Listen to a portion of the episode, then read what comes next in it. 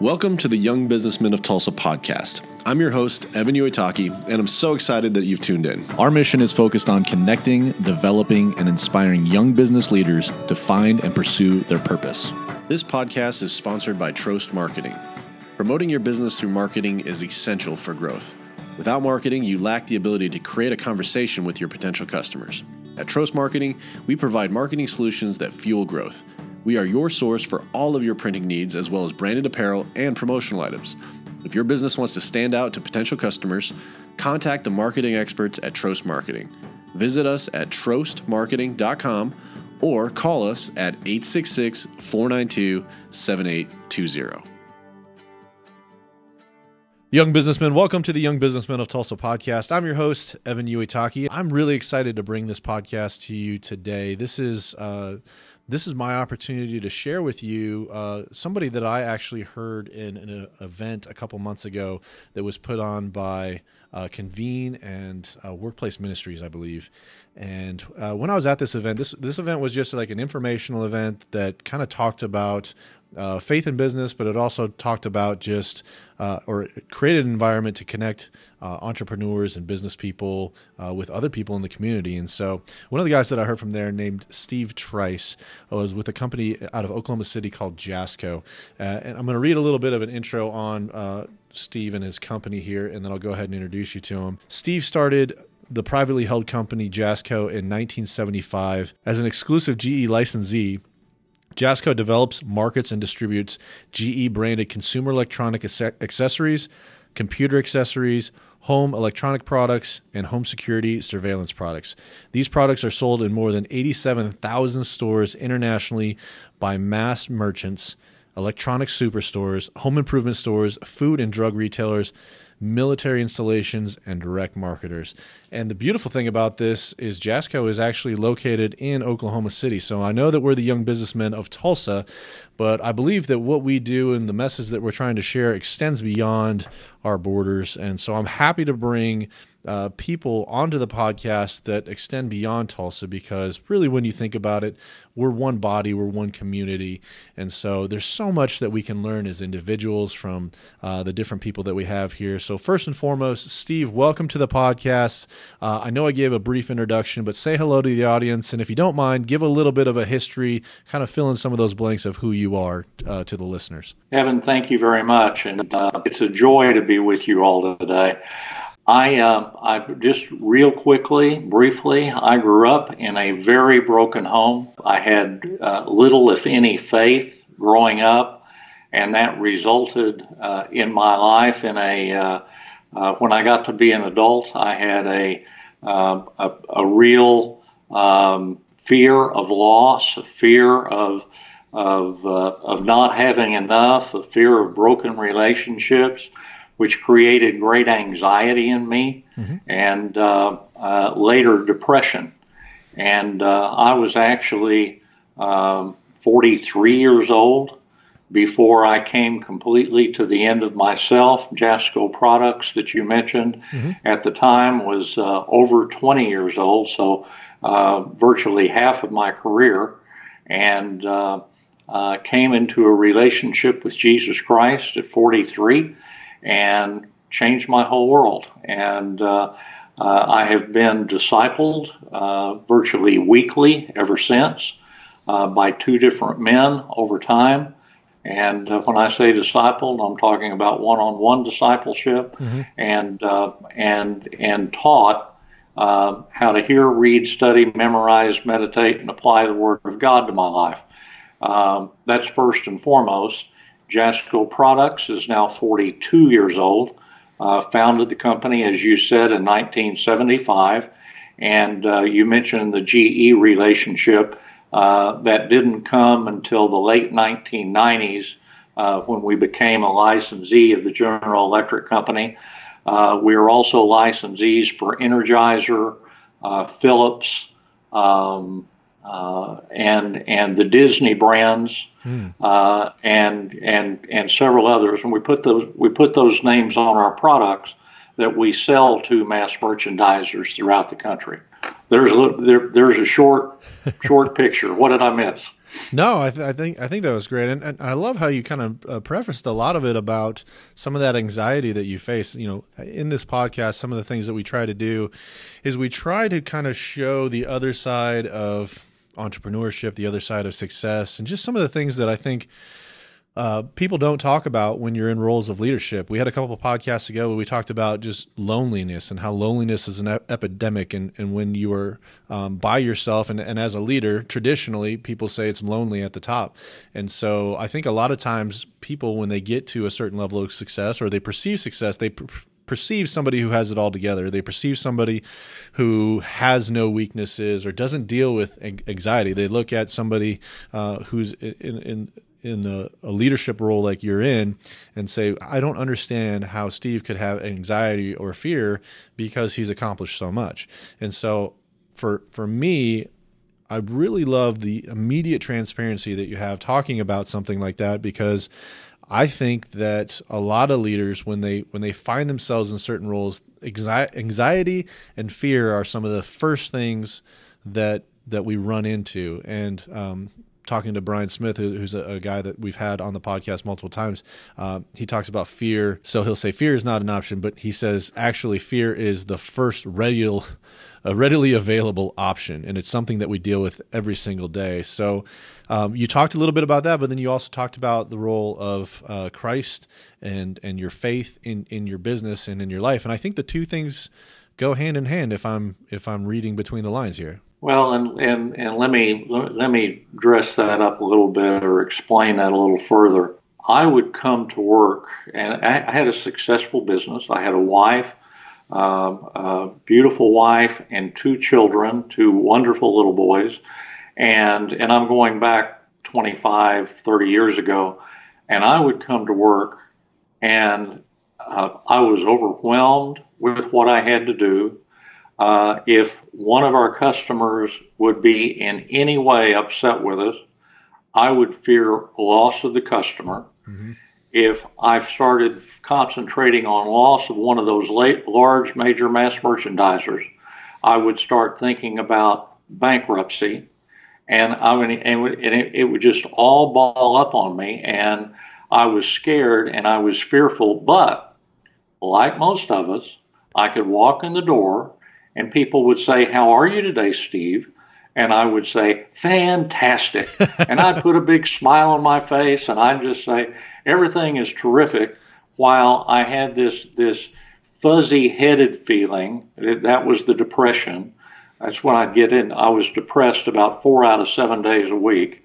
And I'd have this fuzzy headed feeling. Even though the business was doing fine, mm-hmm. I would get scared that it wasn't going to do fine and that we were going to go bankrupt, or uh, that I was going to lose my relationship with my wife, or that I was going to, you know, if I lost my relationship with my wife, I was going to lose my relationship with my kids. I could, I, Evan, I could worry about everything. Mm-hmm. I was a, I, I was a professional worrier, uh, and and life was not fun. And I had to come to the point of actually uh, getting cancer and uh, I had bladder cancer when I was 39 years old. I was diagnosed with bladder cancer. Mm-hmm. I had it surgically removed, and the doctor gave me a little pamphlet when I went on the follow-up appointment, and it said that I have five uh, that I had a 50% chance of being alive five years from then. Mm-hmm. And with what I just told you in your audience, uh, what do you think I really thought? Was the glass half full or half empty? I would say it half empty on that. Yeah. Yeah, no, well, no, it really had a great big ho- black hole in the bottom of it. I knew that I knew that I knew that I was going to die. Mm-hmm. And I went on a quest to find out what my life had been, why I had been here. And I even remember driving back from the doctor's office saying one afternoon, if there is a God out there, I'm mad and this is not fair. And and I learned through the process of getting to know him that he has very broad shoulders and uh, that, that he had me exactly where he wanted me. And um, I came to know him, and over time, uh, and, it, and it's a slow process, but over time, as I met with another man, and as another man would ask me, Tell me about your thought life this last week. mm-hmm. what's been go- what's been going on in your head?" And I said, "Well, you know, I was anxious." And he says, "Well, you know, because I've told you before." Philippians 4, 6, and 7 is a commandment. Do not be anxious uh-huh. about anything, but by prayer and petition with thanksgiving, present your request to God. And I learned to actually be thankful for all of those negative circumstances that were causing me to have those feelings, okay? Mm-hmm. And I learned to thank God for them and, and know that He was using those negative circumstances to draw me closer to Him and build my faith in Him. Mm-hmm. And when I started to get that through my thick skull, the depression started to go away. In fact, to the point that I can't even spell the word today. you know, and am I tempted to be anxious periodically? Absolutely, but I know exactly what to do with it. I take it to the Lord and I tell Him what I'm starting to get anxious about. I ask His forgiveness and I thank Him for the circumstances, and then here comes the peace. Mm-hmm. You know? So it's a completely different world and a joy. I love that you shared that. And one of the things I was kind of thinking about when you're talking about that is whenever you're faced with that anxiety and that worry and you're running through those different challenges, your imagination takes them and it magnifies them. And we've talked before about how your your imagination as a child is a very uh, powerful thing, right? You can imagine dream worlds and you can imagine yourself uh, doing all these great things. But worry is your imagination in reverse, and it's actually taking all of the negative things and blowing them out of proportion and making them a lot bigger than what you think they are to the point of causing physical sickness, which uh, it sounds like that was a part of, of that. But one of the things that I was thinking about is when you're in that situation of worry, you make decisions based on your worry, right? So you probably aren't making the right decisions because you're so anxious and concerned about everything that it actually holds you back and it holds your company back from being able to be as successful as it possibly could be because you're you're looking at fear, false evidence appearing real. You're looking at these indicators that you believe to be true because of the worry and you're making a decision based on that. So, if you don't mind talk a little bit about how that anxiety actually managed or uh, influenced your decision making. Making decisions, it's kind of a twofold. One, you're not making clear probably right decisions. And I mean, for sure, if you're not, if, if, if I'm not seeking the Lord in my decisions, then I'm not making right decisions. On the other hand, uh, when you're in that state, uh, one of the biggest problems is making any decision at all. Mm-hmm. Um, when when when I had that fuzzy-headed depression, um, I I couldn't make clear decisions. I couldn't function well. And uh, so uh, the easiest decision was no decision at all. Mm-hmm. If that makes any sense. No, absolutely. Absolutely. The idea that we are in control of our lives, I think, is something that we get hung up on. And so ultimately, we start to think that in some capacity, because we're responsible for all the different things that our business does or our family does or whatever else, I think we, we take a sense of ownership of it, which is great. But at the same time, I think it's good to remember that when we're looking at the bigger picture, we're more stewards than we are owners. And, and I'm curious to whether or not that came up in the conversations when you were talking about be anxious for nothing and, and those kinds of things. Did did a role of stewardship come into play? And is that kind of how things have moved forward from there, or did you take a different approach? No, I, I, I over time, and again, you know, thinking about he was 43 years old. Mm-hmm when he came to Christ. I had a lot of things to unlearn. Uh, if if I had come to Christ when I was 18, uh, would have been a different story. But I came to Christ at 43, so I, I had a lot to unlearn. But as I have learned discipling other men, watching a man get God's word inside of him and and learn to really hear, read, study, memorize, meditate, and apply on God's apply God's word to your life, you start to think differently. And when you start to think like He wants us to think, we are stewards. Mm-hmm. We're not we're not in control. Uh, there is a God, and I'm not Him. Mm-hmm. And and uh, and it and it, it it helps me. I mean, every morning uh, when I'm on my knees before Him in the morning, I say, Lord, all that I am is yours, all that I have is yours. Show me this day what you would have me do with the time, the spiritual gifts, the talent, and the treasure that you have given me to steward for you. Mm-hmm.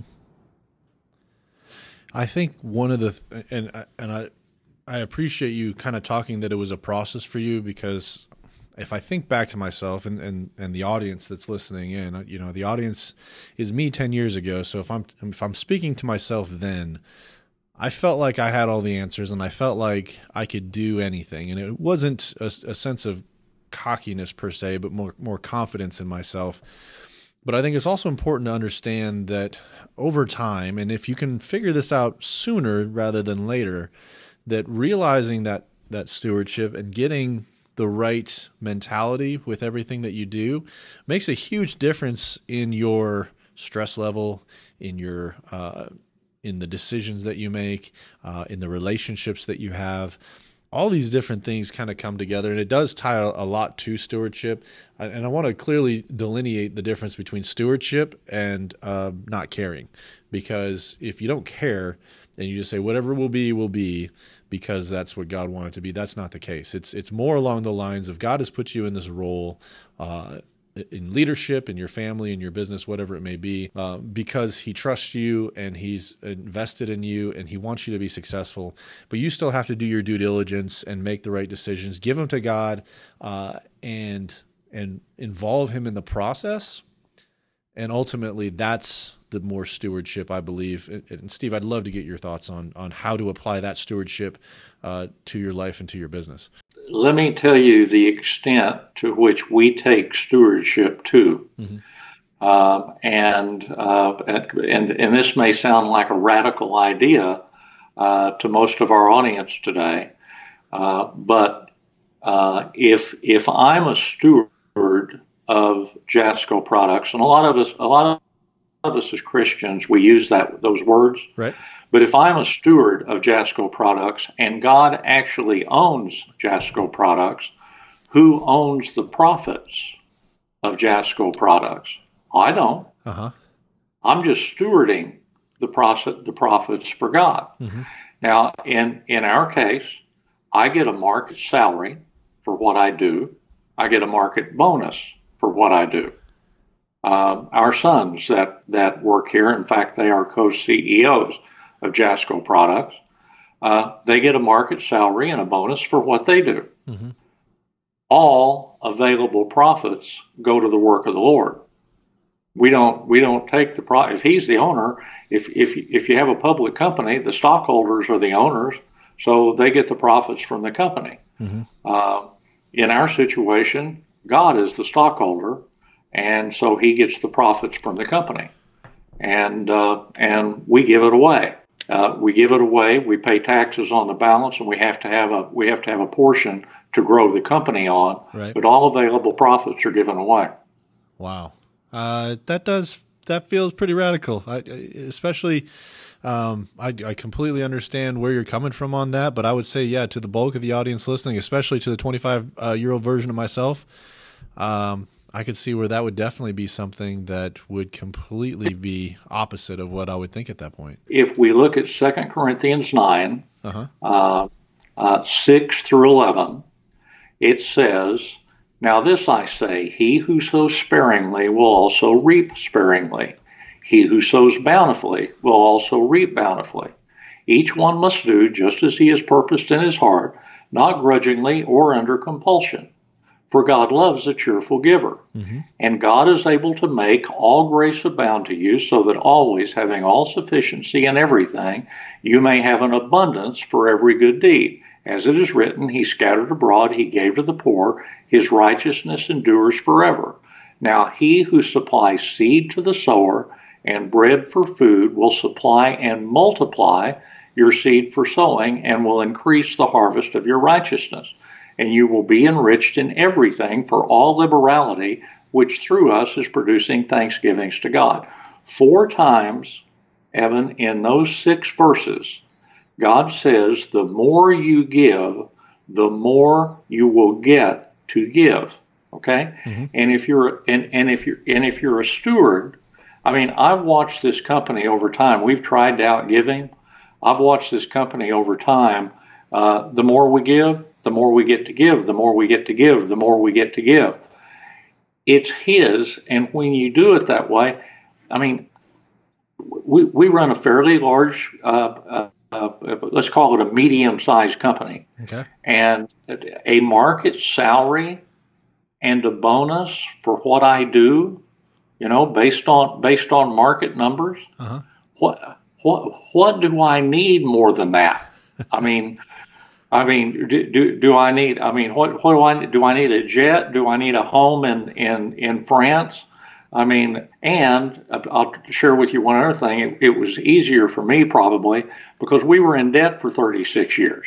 Well, okay, yeah, 36, 36 of our 42 years. So most of it was going to the bank. Uh-huh. So why not let most of it go to the Lord's work now that the banks are all paid off? You know. Well, that's actually one of the reasons that I wanted to have you on this podcast because, and, and it kind of ties in a little bit to some of the things that you do to invest in your employees as well. And so, kind of knowing that uh, bit of information puts this second bit of information a lot more in perspective for me. So, if you don't mind, talk a little bit about the way that you invest in your employees. I, I actually was reading this article from um, Mid America uh, University. It's a Christian university that's within five miles of you, and um, they put an article out, and it was highlighting the fact that you're actually offering free tuition to all of your employees. So you have 278 employees. Uh, all of your employees have access to continuing education um, at these schools in terms of there's degrees and stuff that you've selected for them. But that in itself sounded radical to me. That was something where it's like, wow, a company is going to go and invest in their business. And the, really, the whole reason I wanted to talk to you was talk to you about business eth- ethics and, and getting into that point because when we talked the first time, you were talking about how before business was done on a handshake and now there's all these contracts and all these other things that that we do and really at the point to the point of we get uh, we have gone so the opposite direction that we look at the cost to break the contract as a viable option as opposed to keeping our word. And so all of those different things I think are um, they're radically different than than what the industry norm is. And I know the Bible says to be in this world but not of this world. And when we're not of this world, we do things like uh, influence culture and have ethics when other people don't and invest in our employees and those kinds of things. So I'd love for you to talk a little bit about all of the different programs that you have. And I want to highlight a couple, but it sounds to me like the decision to do this when I was first hearing about it was a radical one, but now it actually seems like a very logical decision. Well, and, and I need to I need to share with your audience first that in my I, I, feel like because I didn't come to Christ until I was 43, I've had half of my life on each side of the cross. Mm-hmm. Now, I was a business owner on the other side of the cross, and people would ask me, What is your most important asset in business? And I answered the question like we all say mm-hmm. it's people. Right. And I knew in the back of my mind that I was leveraging people to make money for me and my family. But if you'd asked me what my most important asset, it was people. Mm-hmm. After I came to Christ, and again, it was a slow process, but after I came to Christ, I came to say, yes, people are our most important asset. And I had to challenge myself and say, if they are, do I care about their eternal salvation? Do I care about their relationship with their spouse? Do I care about their relationship with their children? Do I care? Do, do I care that they come to work every morning up to their ears in credit card debt? You know, to where they can't even focus on their job? Do I really, really, really care about people? And so we started asking ourselves those questions. And one step at a time, we put together programs that would help our people uh, deal with all of the major areas of their life. First, their relationship with God. So we uh, uh, got a full time company chaplain, mm-hmm. and and so we've got a chaplain that that uh, uh is available to our folks twenty four seven, and he'll get them anything from a plumber to a priest. He does uh, funerals, he does weddings. He'll refer them to a church. He'll lead them to Christ if that's if if that's an appropriate if they want to know more about a relationship with Christ, he leads Bible studies at, on our campuses. And so uh, we started with a chaplain, and then there's Mid America Christian University mm-hmm. and other Christian universities. And you said a minute ago one thing that, that's that's not there. We don't select what courses they take or uh, directions that they go. If they will go to a Christian university, uh, it's up to them the courses that they take, and we will pay uh, their, their full tuition for an undergraduate or a graduate degree or both. Wow. Uh, we want to we want to help our folks, and then we uh, we partner with various ministries. Uh, Family Life, uh, a ministry out of uh, Little Rock, Arkansas, puts on weekends to remember and helps uh, uh, husbands and wives grow in their relationship with each other. Uh, we pay, uh, we will pay their tuition. We give them Friday off to go to the weekend to remember. Uh, we pay for their date night and we pay for their hotel over the weekend. Wow. Um, and and we have uh, we have marriage Bible studies that go on on campus. Mm-hmm. in addition to that, we teach Raising Kids God's Way, a Bible study that we teach on campus. Um, let's see, what else? Oh, uh, we use Dave Ramsey's Financial Peace at uh, Work, Financial Peace University, and uh, it has been the largest attended program uh, that we've ever had. People have got issues with money and they want to know how to handle their money. Mm-hmm. And then and then we encourage them on how to do it biblically. And then we encourage them on uh, giving themselves away so if they will, uh, uh, if they will donate their time uh, to any charity, to the charities of their choice, we will match their time with ten dollars per hour per person. And if they'll give their money away, uh, I believe it's up to five thousand dollars. We'll match their, uh, we'll match their giving. Wow. And and to encourage generous giving.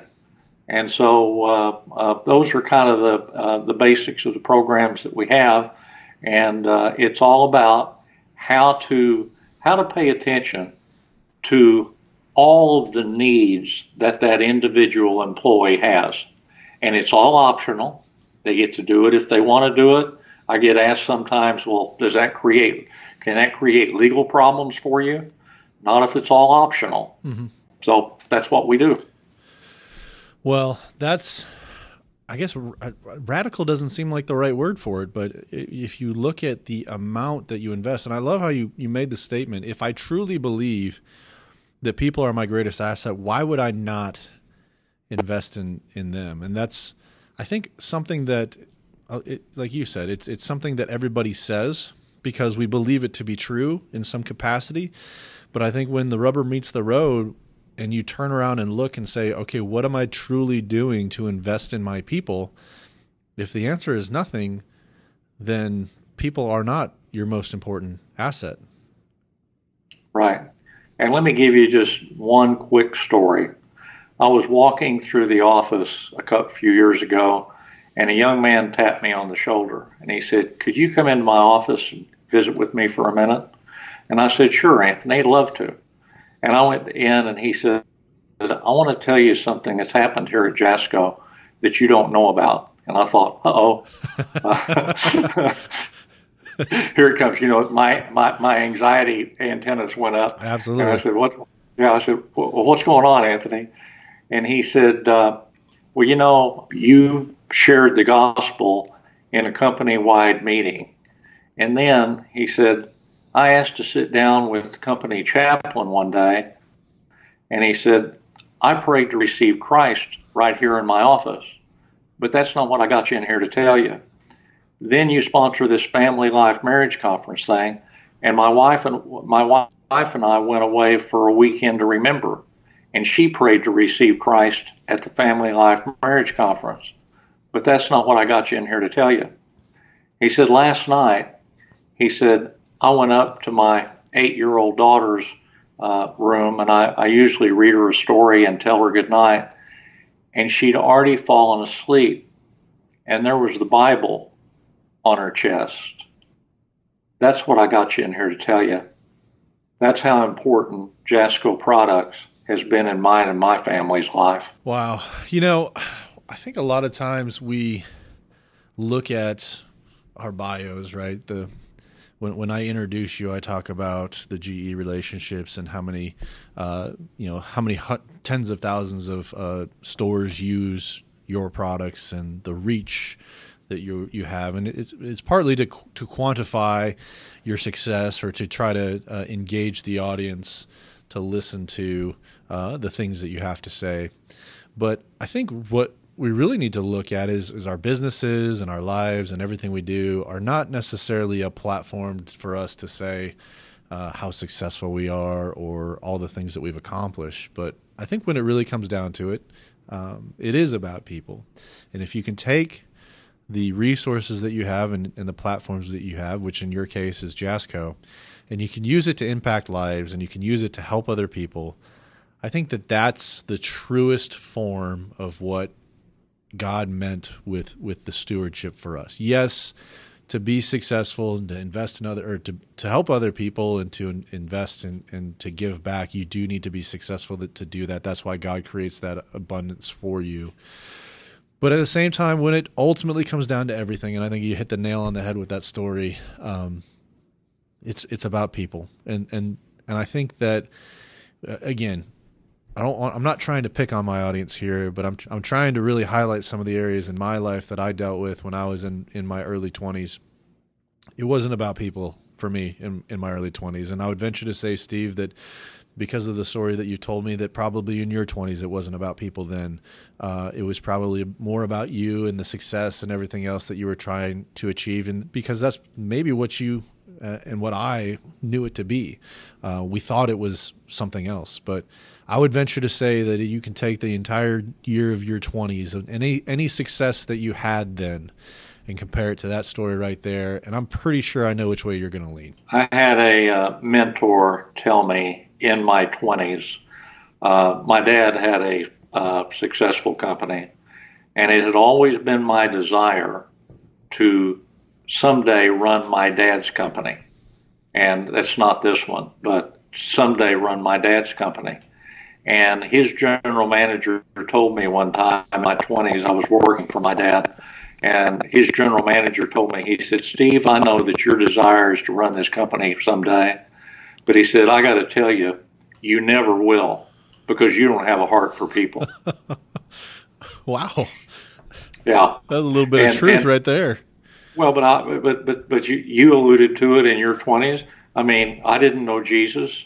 Uh, I didn't know anything about the word stewardship. All I knew about was uh, mine and me, and you know what I could get out of people. You know, now on but on the other hand, I think as Christians, we have we we have a goal. We do have a goal for ourselves. Certainly, what we're doing is for the glory of God. Mm-hmm.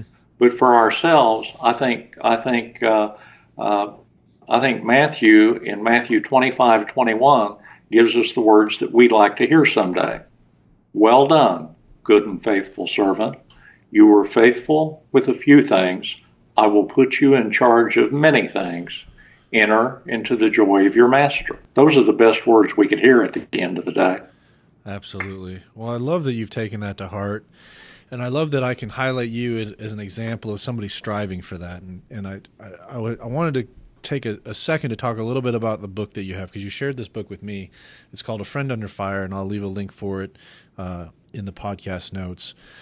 But one of the statements that you make in there is you, you talk about the importance of helping others, and through through the book, you were talking a little bit about mentorship and how somebody invested in you, and you've kind of alluded to it here. But I think that if we kind of go back to that 25 year old version of myself or 25 year old version of yourself, I think the statement that we would say a lot would be, "Hey, it's not my problem." Um, that's that's theirs. They don't need my help. I, I don't have anything to say to them, or I, I'm not I'm not responsible for them. I'm not my brother's keeper, whatever else. They they may say things like that. But I think it's important to recognize that, and you call it the jams in life. Everybody has these things that happen, and that they need help. And like you said, even when you were dealing with high levels of anxiety and worry, the the face that you put on and the the things that you said when somebody truly asked how you were. Now maybe they didn't mean it, but they they asked how you doing today, and you said fantastic. You said absolutely great, but that wasn't the truth. And I think that a lot of times, unless you're intentionally uh, looking to connect with people, to break down those walls and build those relationships, you're not going to see that side. But then when you do see that side, I think it's it's tempting to say it's not my problem. So um, I'd love to get your thoughts on how that changed for you, how that changed to going from it's a not my problem mentality to actively pursuing uh, helping other people. I had a man walk in my office one time after I after a CBMC prayer breakfast when I prayed to receive Christ and I checked the box on the card. And actually, two men came to my office after, about two hours after that breakfast and told my assistant they wanted to see me. And I said, Well, you know, I'm awfully busy. And she said, Well, it's a doctor from Oklahoma City and a judge from England. And I thought, well, that's a good story. And he, she said, they said they had breakfast with you this morning. I said, yeah, me and 1,500 of their best friends. and uh, uh, so she let them in my office, and or I asked them to come in. And so the doctor, who is Dr. Uh, Herman Reese, uh, whom I never met before, uh, kind of helped me nail down that decision uh, that I'd prayed to receive Christ. And then he asked me if I would meet with him. Mm-hmm. And I said, Well, Dr. Reese, I'm sorry, but I am really busy and I really don't have time uh, for another meeting. And uh, he said, Well, what are you doing at 6:30 a.m. next Wednesday morning? And I said, Well, I don't have an excuse for 6:30 a.m. in the morning. And he said, Well, good, I'll be here in your office. Now think about that. Here's a physician that I didn't know that is willing to pour himself out for me to be in my office. Mm-hmm. I'm sure he had other things to do, like sleep at 6:30 in the morning. but but he's willing to come to my office and meet with me, and he did so. And he met that one meeting, and then he asked me if I'd like to do another meeting, and then another one, and another one. And he met with me every Wednesday morning at 6:30 a.m. for the next four years. And then he introduced me to another guy who met with me every Tuesday morning at 6:30 a.m for the next 12 years. And they asked me all the tough questions, and they cared about me, and they poured their lives into mine in the context of the scriptures. Mm-hmm. Now compare that, compare that to what we do in our churches today. Jesus had a small group, and our pastors will tell us that we have small groups in the church just like Jesus did. But Jesus lived with those guys 24 7. And all you have to do is look, look at his relationship with Peter, James, and John that got written so much about, and you see it. And after he did so for three and a half years, what did Peter do? Peter cut off a guy's ear. then he denied even knowing Jesus three times. Mm-hmm. And then Jesus reappeared to Peter on two different occasions after he was risen. And then Peter grabbed six of his disciples and took them fishing, caught a, a whole boatload of fish after Jesus told them to throw the net out on the other side, hauled them in. Jesus is fixing breakfast for them. And Peter tells us that, or excuse me, John tells us in John 21 that they caught 153 large fish. Can't you picture our, our, our guy Peter down on his knees in front of the risen Lord counting one, two, three? He was so proud of those fish, he didn't yeah. know what to do. and, and, and in context, Jesus, when he uh, first met Peter, said, Come, follow me, and I, I will show you how to be fishers of men. Okay? Mm-hmm. And then Peter goes back to fishing, and the first thing that Jesus said after the 153 fish is, Peter, do you love me? And three times he asked him if he loved him, and three times he essentially said, Then Peter, go disciple people, Peter, like I've been discipling you for the last three and a half years. Mm-hmm. And, and so discipleship is very much individualized. In the book you alluded to, uh, we had a guy in our church. His name is Richard Edwards. He was a chiropractor. He uh, had had done chiropractic work on my back. I knew him. I still use the exercises that he gave me. He helped me truly with my physical life.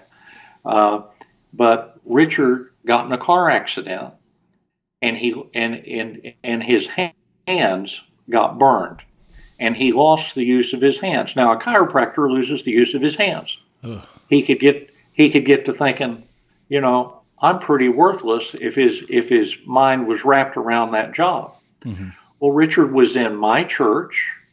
Richard was in a small group in my church, but nobody ever asked Richard the tough questions. Like, Richard, how do you really feel mm-hmm. having lost the use of your hands? How does that make you feel in relation to your job? Do you feel like you're still of as much value as you were before? Nobody asked Richard those kinds of questions to, to draw out his, his thought life. The scripture tells us uh, a plan in the heart of a man is like deep water, mm-hmm. but a man of understanding draws it out. Mm-hmm. Nobody ever drew it out of Richard. What did Richard do? Richard committed suicide. Mm-hmm. A Christian in my church, in a small group, committed suicide because we don't ask them the tough questions. Mm-hmm. Disciple, discipleship is a group process. It's also a very, very personal process. And I'm glad that I, I have the I have the great privilege of walking with seven different men that I disciple for an hour and a half each a week. And I have another man that walks with me, Herman Reese, still meets with me once a month. And he asks me the tough questions. And the guys that I walk with, I ask them and they ask me the tough questions and we hold each other accountable. Because we're all we're all just like Peter. Mm-hmm. Evan, we're we're a mess.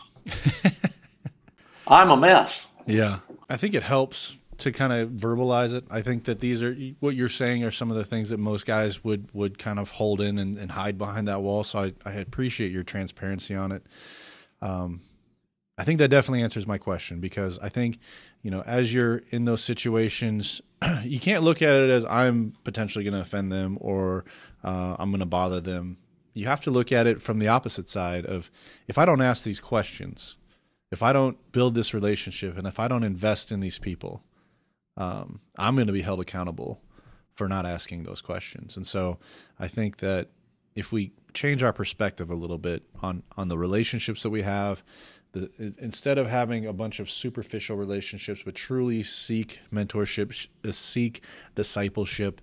Um, we've talked about a lot of topics today. We talked about a lot of different things, and, and Steve, I appreciate you taking the time uh, to be that open book for us because, and, and, even when I talked to you the first time, I was uh, I was very thankful for for you taking the time and you made a statement to me that uh, it was it was almost your duty. You felt uh, you know, and you quoted some scripture, the obligation that you have and uh, and I want to I want to tell you that I really appreciate that, and I really appreciate the fact that my audience gets to hear from a person like you, and I, I hope that more opportunities like this come up for you to share um, these things because these are things that I think that we as individuals, especially uh, the younger that we can hear them, the earlier that we can hear them, the more beneficial it'll be, and, and it'll build that foundation for us later on to be that much more impactful in, in other people's life.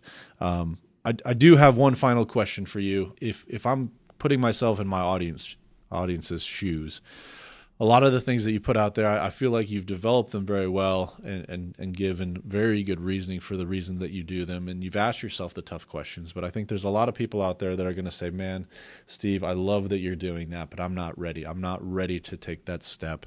That is a lot to do um, to give all of my profits away, to invest in my employees that much, to bring chaplains on, to whatever it may be. There was a lot of things that you mentioned.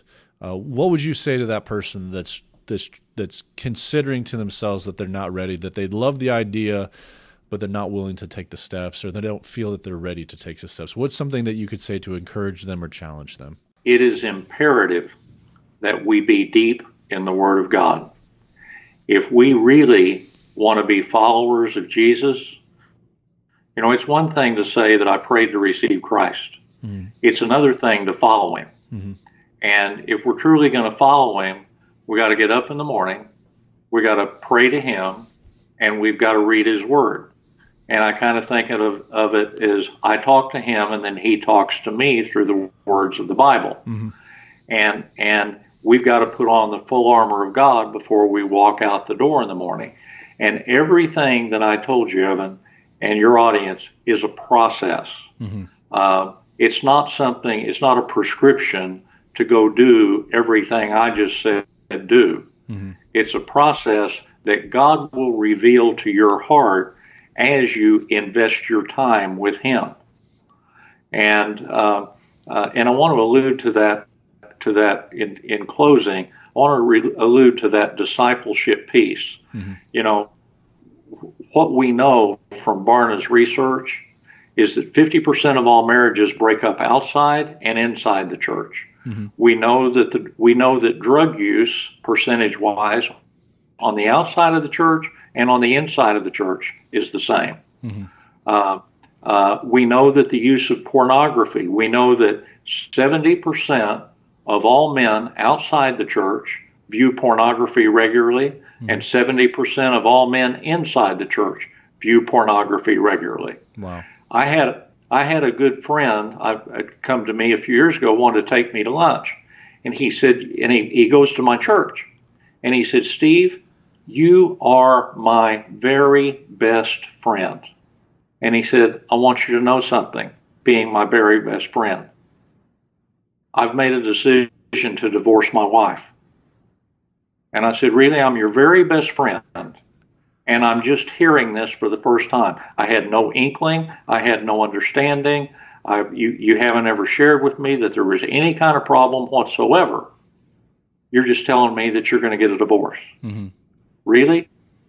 And my point, and my point is, we got to get. If, if we have a best friend, we better get close to him and help him with his thought life. You know, knowing that uh, uh, I've got a big log in my eye, he's only got a speck in his. But we got to get close and we got to help each other. Mm-hmm. I mean, really help each other.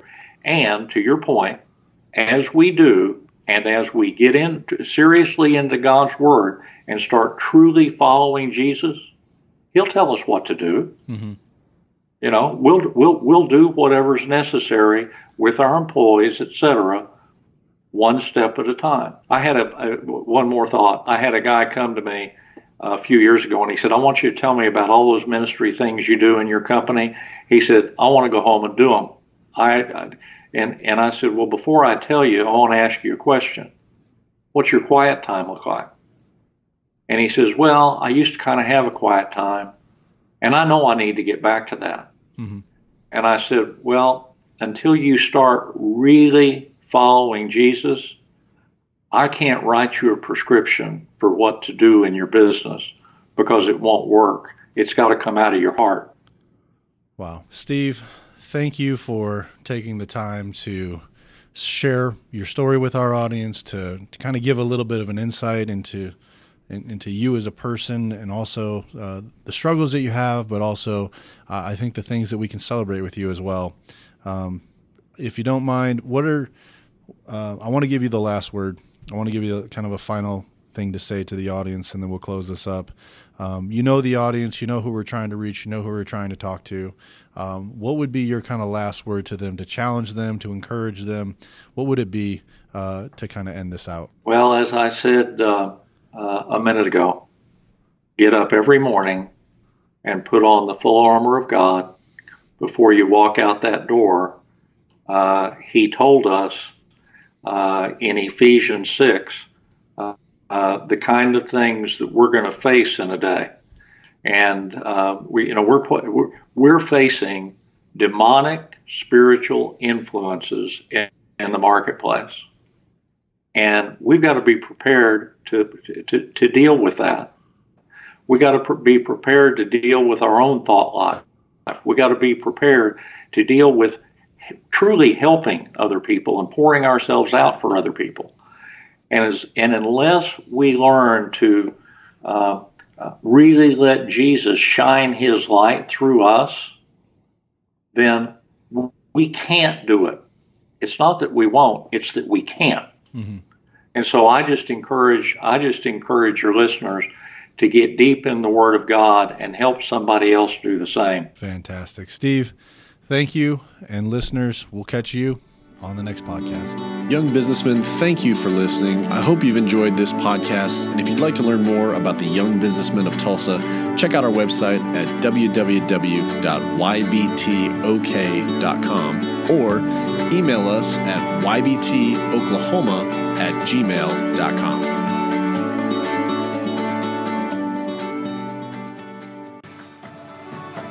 If you live in the Tulsa area and would like to hear one of our great speakers live at our monthly luncheon, we meet on the second Monday of every month from 12 to 1 p.m. Like us on Facebook for details about locations and upcoming speakers. Lastly, if you like what you hear, please leave us a review on iTunes and share us with your friends. Thank you for tuning in to the Young Businessmen of Tulsa podcast, where we connect, develop, and inspire young businessmen to find and pursue their purpose.